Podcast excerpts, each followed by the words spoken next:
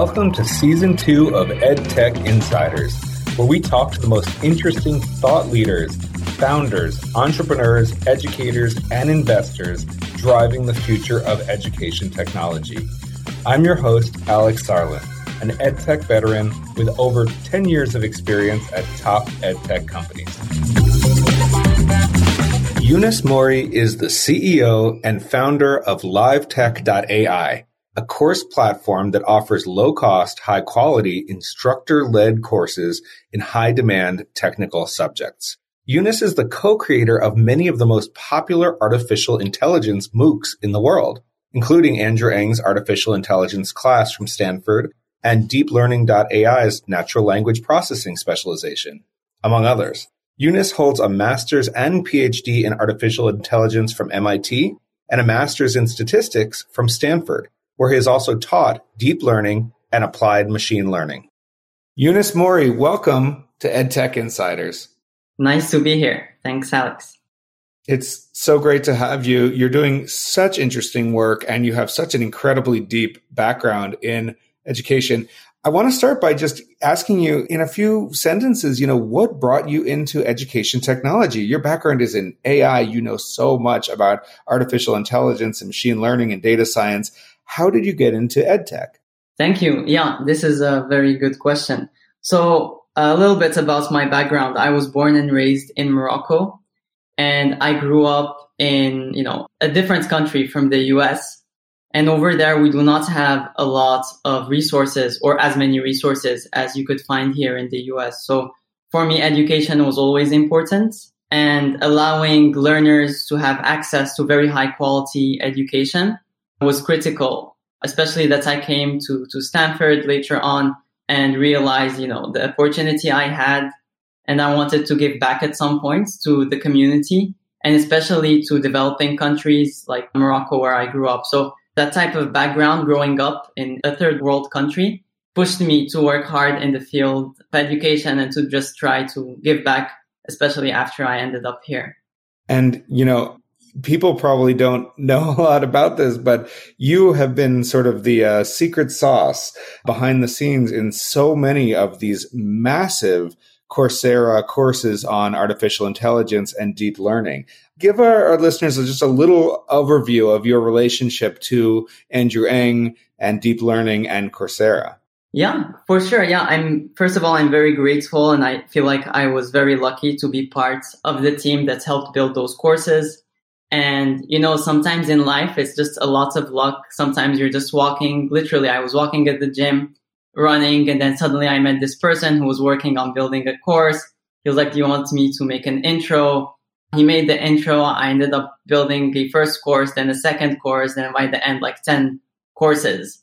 So it is just like absolute coincidence that I ended up, you know, building these big courses with uh, deeplearning.ai and its Coursera and also how I ended up teaching it at Stanford. So but yeah, I mean, like, I love the experience. I always love creating new courses. I enjoy teaching. And for me, I don't see that as work. I see it as a passion. So every day I wake up and I'm just super excited to, you know, take difficult concepts and break them down into little bits that could be explained uh, on a, you know, at a massive scale. So yeah, I mean, I'm, yeah, it's, it's, it was exciting and I'm always excited. Uh, when it comes to teaching and especially on campus at Stanford or at Coursera and deeplearning.ai. Yeah, and, and you know you're saying a massive scale, but you know it is a truly massive scale. Those deep learning AI courses are have millions of students in you know every country in the world. They are sort of have redefined what online learning really means, especially for the fields of AI deep learning, machine learning. So you've been sort of core to that revolution. And now you're taking some of what you've learned from all of that work with Coursera, with deep learning, and turning it into a startup, which is Live Tech AI. Just launched a few weeks ago. Tell our listeners what Live Tech AI is all about. So yeah, I mean, throughout my journey working in education, teaching uh, on campus and online in MOOC style, I learned a lot of things. And one of the things that I learned was at the end of the day, I always enjoyed the personal touch to courses. And I feel like a lot of the learning is done by having someone in front of you. You can ask them questions. They could answer you back. So for me, there was always like that personal touch missing. But the issue with live learning is that it's not very scalable and it, it repeats itself a lot. Like when I teach a class just two or three times in one year, I'm already kind of tired of keep teaching the same content, the same jokes, the same intros, the same conclusions all the time. So I was thinking of, okay, how about if there was a way where you could make these live lectures more accessible and more scalable? Because if you manage to build a platform where you could have massive reach, but also you keep the personalized component to it, then I think that would improve the learning because as I'm sure you know, cohort based courses, they have 80% completion rates and they're projects based and there's a lot of advantages to them. The only disadvantage is that they're not scalable. And from the educator's perspective, they would always, almost always rather do a, a MOOC because it's recorded once and it reaches massive amounts of learners. From the learner perspective, they would rather be on a little, you know, in a little cohort where it's more personalized and just better experience overall. So the question was, how do you align these incentives? How do you give the educator the, the benefits of scale while giving the learner the benefits of little cohorts based courses? And that was where LiveTech.ai came in, where it allows educators to create curriculum and then they could approve other educators to teach it. So in this way, you could actually scale because you can think of it as like, you know, each course is a mini platform in of itself. And you can have several educators teaching your class, making, you know, a big, like a big reach. And the learners will also have access to different cohorts at different times. And then they will get the advantage of the personalized, uh, you know, component to teaching. And a lot of the teaching is also like, you know, a little bit of personal relationships with the students and, you know, giving them tips and building that, that trust. So this, I thought it would enable that. But in order for us to enable such, you know, scale at, you know, with live cohorts, it requires that you zone in on one vertical. That's why we only chose tech. It also requires that you build features just for specific courses. So that's why we're going to focus with one course and make sure that we get it to work with one course and then grow from there to different courses. So that's that's another like that's why we ended up building LiveTech.ai. And the, the other also big components with LiveTech.ai is like, let's say you go to a corporation and they tell you, okay, I want to train 10,000 people. How are you going to train 10,000 people with, with little cohorts if you don't have an actual platform that is actually catered to a specific type of class? Not even like, I'm not even talking about tech or engineering or computer science or AI. I'm talking within like one sub niche within a niche of that class and making sure that you get it right over there before going and expanding. So that's the, the core of our mission. That's what we want to do. And we have, yeah, of course, we have the B2C component and the B2B component. And for us, for me, like, given that, you know, I grew up in a developing country and I know how it feels like to, for, for these people that's why like our B2C components, like we take a 10% cut. I don't know what other uh, cohort based platforms do, but for me, I'm, I'm genuinely doing that. I don't mind, you know, making a living by teaching on the platform. I just want to, to get that reach and to have that impact on all different types of people. And even within the US, because a lot of times, so there are two, there are two things. A lot of these cohort based courses, they tap in from learning and development budgets which usually that's why they price very high. But you know, I feel like the people who really need to learn these skills to get a job, they don't have a thousand dollars to pay. They don't have eight hundred dollars to pay. They don't have two thousand dollars to pay. Like, you know, I don't know how much the average, you know, American family makes in the US, but I know that, you know, it's very difficult for them to go and one course is not enough. That's the thing. Like the average boot camp in the US is around $14,000. $14,000 to save it is very, very hard. Like, and these people, like, they genuinely need a real solution. And there is a huge demand for computer science and huge demand for software engineers and data scientists. And the question is, anyone can have a very high margin business. You know, you, you just go, you take one course and you, you price, you know, $500, $1,000 and great. Like, okay, it's small scale, but it's small scale, but it's high margin. And, and at the end of the day, it could be a great business. But the real question is, what could you do to have, you know, low prices, low margin? And that's where it becomes much, much harder and way, way more difficult and a much greater challenge. So that's the challenge we're trying to solve. You know, we're, we're trying to go after, you know, anyone who does, who cannot afford to pay these high prices and help, you know, convert them into great engineers. So putting together some of these ideas, and I'm to, I want to dig into each of them one by one with you, but you're combining some of the best aspects of cohort based courses, which is, you know, hands on learning, project based, where you have access to an expert and a cohort of peers with some of the best aspects of MOOC based learning or, you know, scalable learning, especially at using artificial intelligence features where it can be scaled enormously and therefore it can keep the costs pretty low or very low. So your live tech AI is trying to offer large scalable classes where there are expert curriculum creators but then also course sort of practitioners and people delivering on the platform so that there's always access to an expert but you're not paying, you know, exorbitant prices like those that might be paid in a boot camp or some cohort based courses. Big scale, low cost, high quality, which is the sort of triangle that everybody wants to get to in, in education, but it's it's been really hard to break. So you, you mentioned that tech is your sort of core beachhead, and there's a I think there's a few reasons for that, but tell us about what kind of technology people can learn on live tech AI and why you feel like technology is the best place to go from a curricular perspective.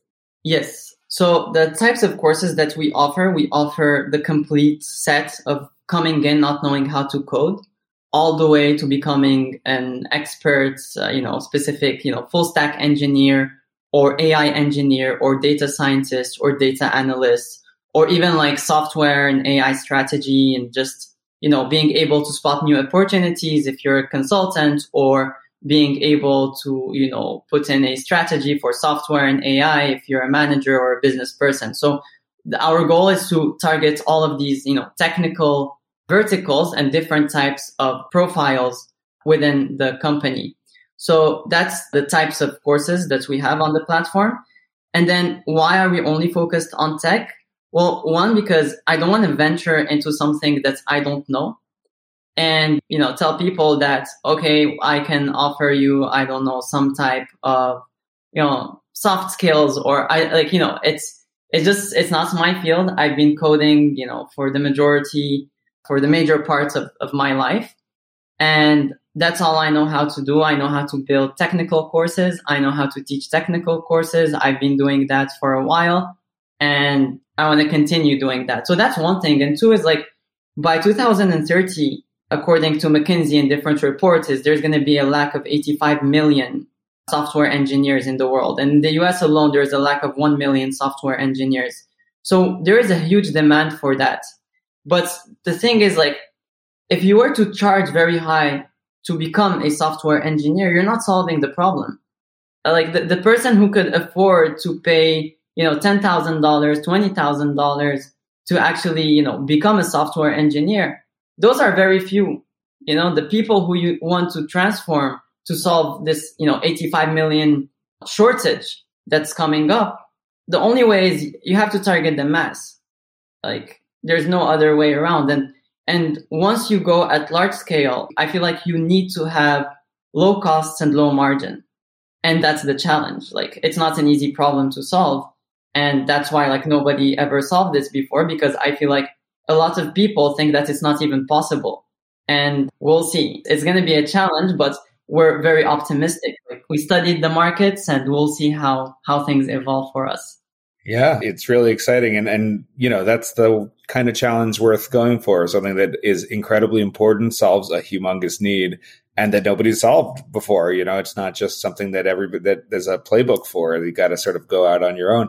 You know, one of the things you've mentioned in the past that I find really interesting about technology as well is it's at the forefront of sort of alternative credentialing.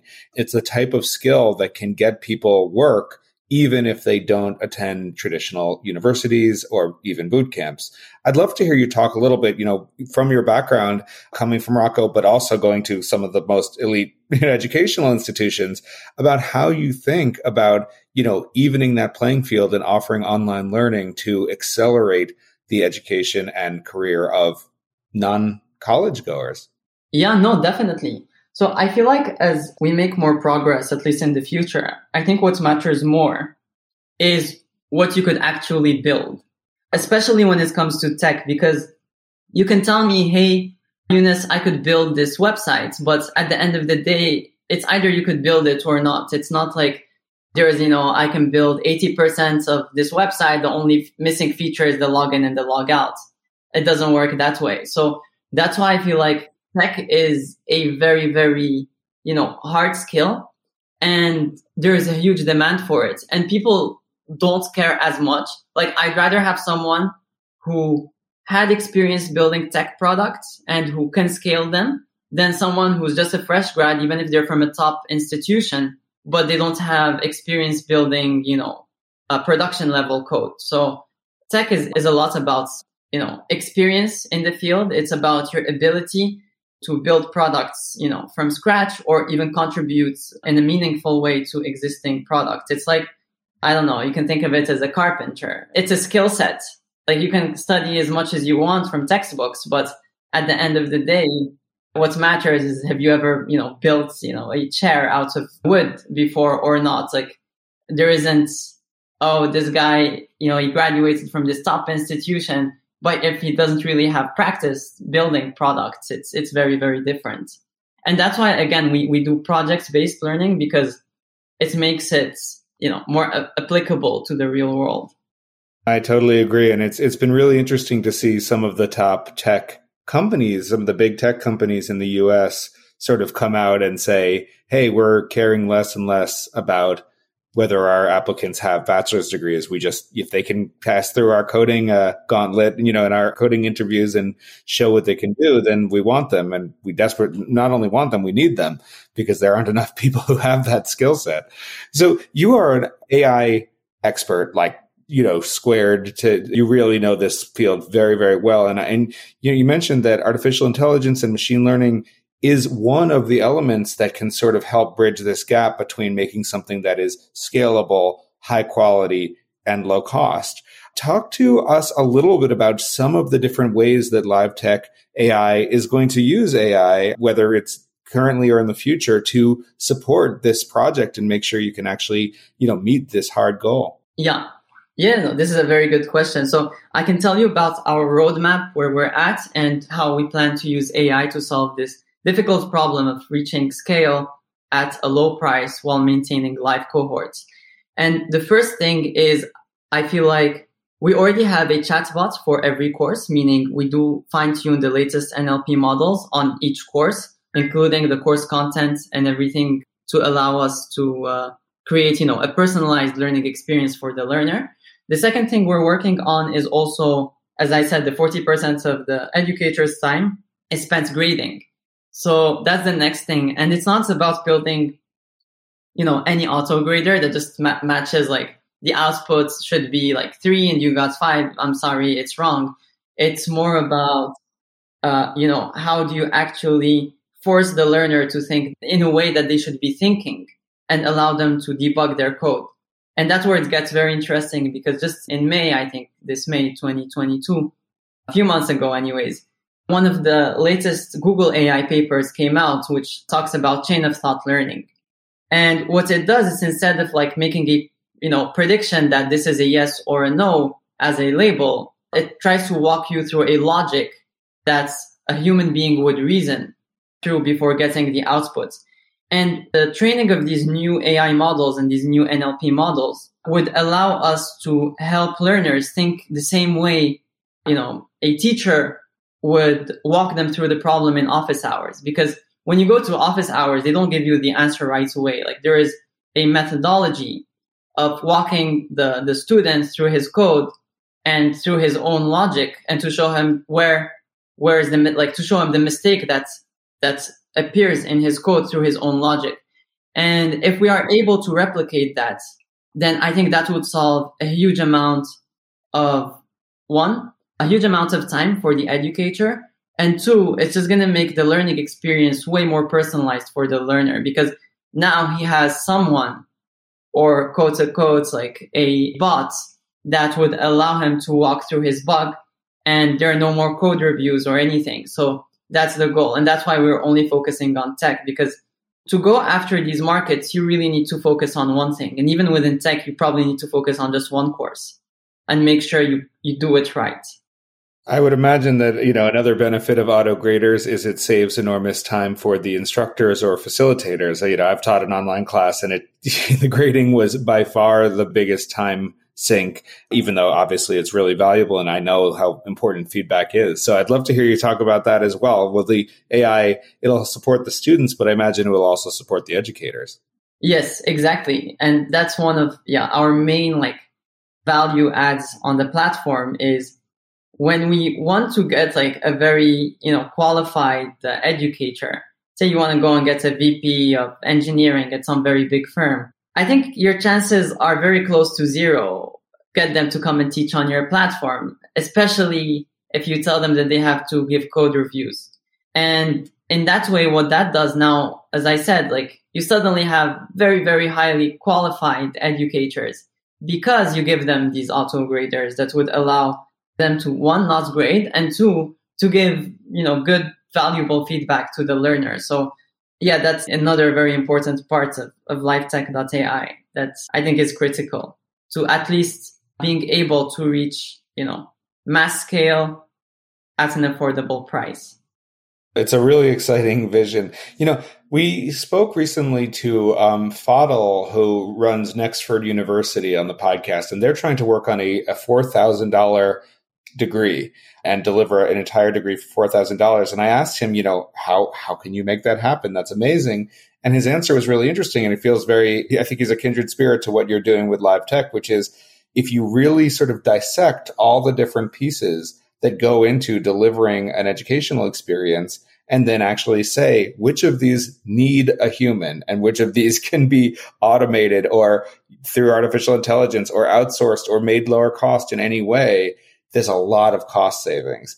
And it feels like you have some interesting ideas in that, in that way. So, you know, we haven't actually mentioned the costs of the courses, but they are very low. I mean, there are free courses on there. There are courses for $30, $70 for, you know, very high demand skills. How are you making sure that the costs of the courses can stay really low? Yeah, that's definitely a good question. So I think the unit uh, economics for each course like you should look at each course independently. So for example, well, one is because we, it's, it's new, a lot of the educators just believe in our mission. And a lot of these course authors, they're, they're down to help in any way that they could. And that's why they want to make sure that, you know, they could build these courses and then allow other people to teach them. So I think a lot of it is people who want to give back to their community in one way or another. And you can see like a lot of them are industry professionals working, for example, at Jump Trading or working at Intel or working, you know, at, at different big corporations. We also have partnerships with Microsoft and the Microsoft also like they don't want to get paid for these courses. We spoke to them and they're really interested in our initiative. We're also in talks with other big, you know, providers for the cloud and uh, like other than Microsoft. It's a lot like when you go into a field with the intention of helping out, you realize how many people are willing to give you a hand and you know join you in in your mission. So the, most of the people who are teaching right now on the platform are actually course authors, and they're very qualified. You know, they they went to good universities. They're industry professionals with high paying jobs. So for them, it's they see it as a side thing to help out. And that's why they build these courses and they're charging very, very low prices. And another important thing I feel like is for the active educators. Now, I think what you're getting at is how could you make it sustainable for an active educator to come and teach and, you know, make a comfortable, you know, living by teaching on the platform, for example. And the unit economics that if you end up having 30 people or 40 people pay $100, it's still pretty good for the active educator. Like the platform takes a 10% cut. I think it's fair because especially if the active educator is going to help promote his course, it's very fair and it's still a decent amount. So for us, we're placing a, another very big bet that the active educator could market his or her class.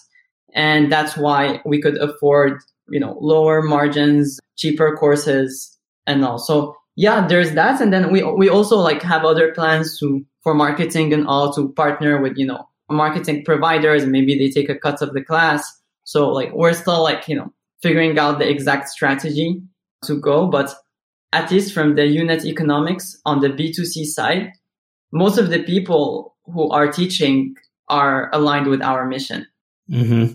Yeah, and I, I mean, I think about the huge corps of sort of adjuncts that teach in universities around the country, uh, teaching community colleges, and they make you know very little money per class and they have to do every piece of the teaching themselves. They have to do uh, grade every paper. They have to write you know write the curriculum and write the slides and everything. And i think the idea of sort of splitting out the course author and the active instructor as you mentioned really changes what the actual role of teaching is.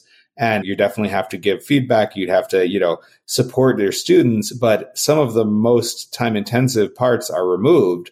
So in that world as you say, something like, you know, three or to four thousand dollars for teaching a, a, course, and of course, depending on what country you're in, can be pretty meaningful. And I, you know, obviously these numbers will change over time depending on how things go, but I can see the value, and it's a really, it's an interesting bet. It's, it feels very exciting. Yeah, no, for sure. And then the other thing I wanted to add that I didn't talk about is why are we also just focusing again on tech and tech changes very quickly. So the, the, the amount of time it takes you to build a recorded course in tech, by the time you're done, there's probably new stacks and new technologies. And maintaining these technical courses in of itself is almost a full-time job. And that is why I, I genuinely believe that we should split, you know, the person who's in charge of the curriculum versus the people who are delivering it. Because if you own a course, your job is to make sure that your course is always updated. It's not to teach the course. And in that way, that allows and that actually guarantees that you're actually always teaching the most relevant and the most updated content. And this is, you know, this is a problem that you'll only see if you actually were working and building technical courses for a long period of time. And I think it's a very big problem because you take any technical course on YouTube, for example, two, three years in, it's not as useful or as relevant as it used to be. Like take, you know, a React JS course three years ago and the React JS course now, and maybe, you know, a next JS course two, three years ago and the next JS course now. And it's a tremendous amount of time, effort and energy to maintain technical courses. And that is why another like, you know, interesting, at least what I find to be interesting insights is that I think you need, like, one needs to split them up to make sure that the learner is guaranteed that they're actually learning the latest technologies. Yeah, I think that's really powerful. I mean, when when I was working in boot camps, that was a, a, very consistent topic of discussion. That was that was an environment where the curriculum creators and the facilitators and teachers delivering it were a little bit separate. And you're absolutely right. With anything technical, the biggest concern of the course creators was continually iterating and cycling back and saying how many changes have to happen before we refresh the curriculum? Or do we want to constantly update it for every new point release of the tools we the tools we teach? And i think it's a really interesting insight. So you know i want to use that as an interesting segue. So we you know we've mentioned that you've been involved in in creating ai courses on coursera but it strikes me as you know it's so relevant. You've been really in the thick of it in this seeing what it takes to create courseware, you know, create courses that in the MOOC case, there's no instructor, but it has to be work at an enormous scale with people with a hugely wide range of experiences and, you know, prior knowledge. And also to work in a funny, you know, this sort of unusual context where Andrew Ng is the face of all the courses in machine learning and deep learning on Coursera, but I know and he knows. I don't think he'd be ashamed to say that it's not a one man show. He is definitely not writing all the assignments. He's definitely not writing all the content. So it's really like a team sport. And there are these sort of different types of contribution. I'd love to just hear you one more time talk about you know, that really unique experience creating these incredibly large courses at Coursera and sort of how that's informed your thinking about this division of labor that you're sort of proposing for live tech. It's definitely a teamwork. Like there is the people there are the people who are you know working on slides people working on assignments people working on graders. There is the cast that's actually recording. There's the cast that's doing the video editing. You know there's the cast that's doing the marketing. It's it's not only you know one person that usually delivers a course. It's it's a tremendous amount of effort energy and requires an entire team to get these courses uh, up and running. And i think that that gave me also a lot of insight into you know how i feel like you know courses should be like built and the different you know components of building the course. So for example you have a course author who builds the course then you have someone who delivers the course and then you have someone who might be you know marketing the course. And that's why i feel like you know what what i was trying to do at live tech is one make take like what i learned everything that i learned and try to make it to replicate it so that we get a you know to have it work at a live like through live cohorts through live courses. And also to make sure that you know everyone is is is doing their you know a fair share of work catching or you know being in charge of an entire vertical in the course creation uh, process. That idea like led to the idea that's like okay now we have course authors and we have active educators. And maybe part of the course another you know maybe another revenue share might be the person who's actually marketing the course. Because it requires a team right now. Okay we have there's the platform there's the course author there's the person teaching the course and now maybe we're going to add you know maybe a person who's marketing the course. And just you know each one is an expert at their own little thing and they come together and you're a platform maybe that connects all of them. That's really awesome. Yeah.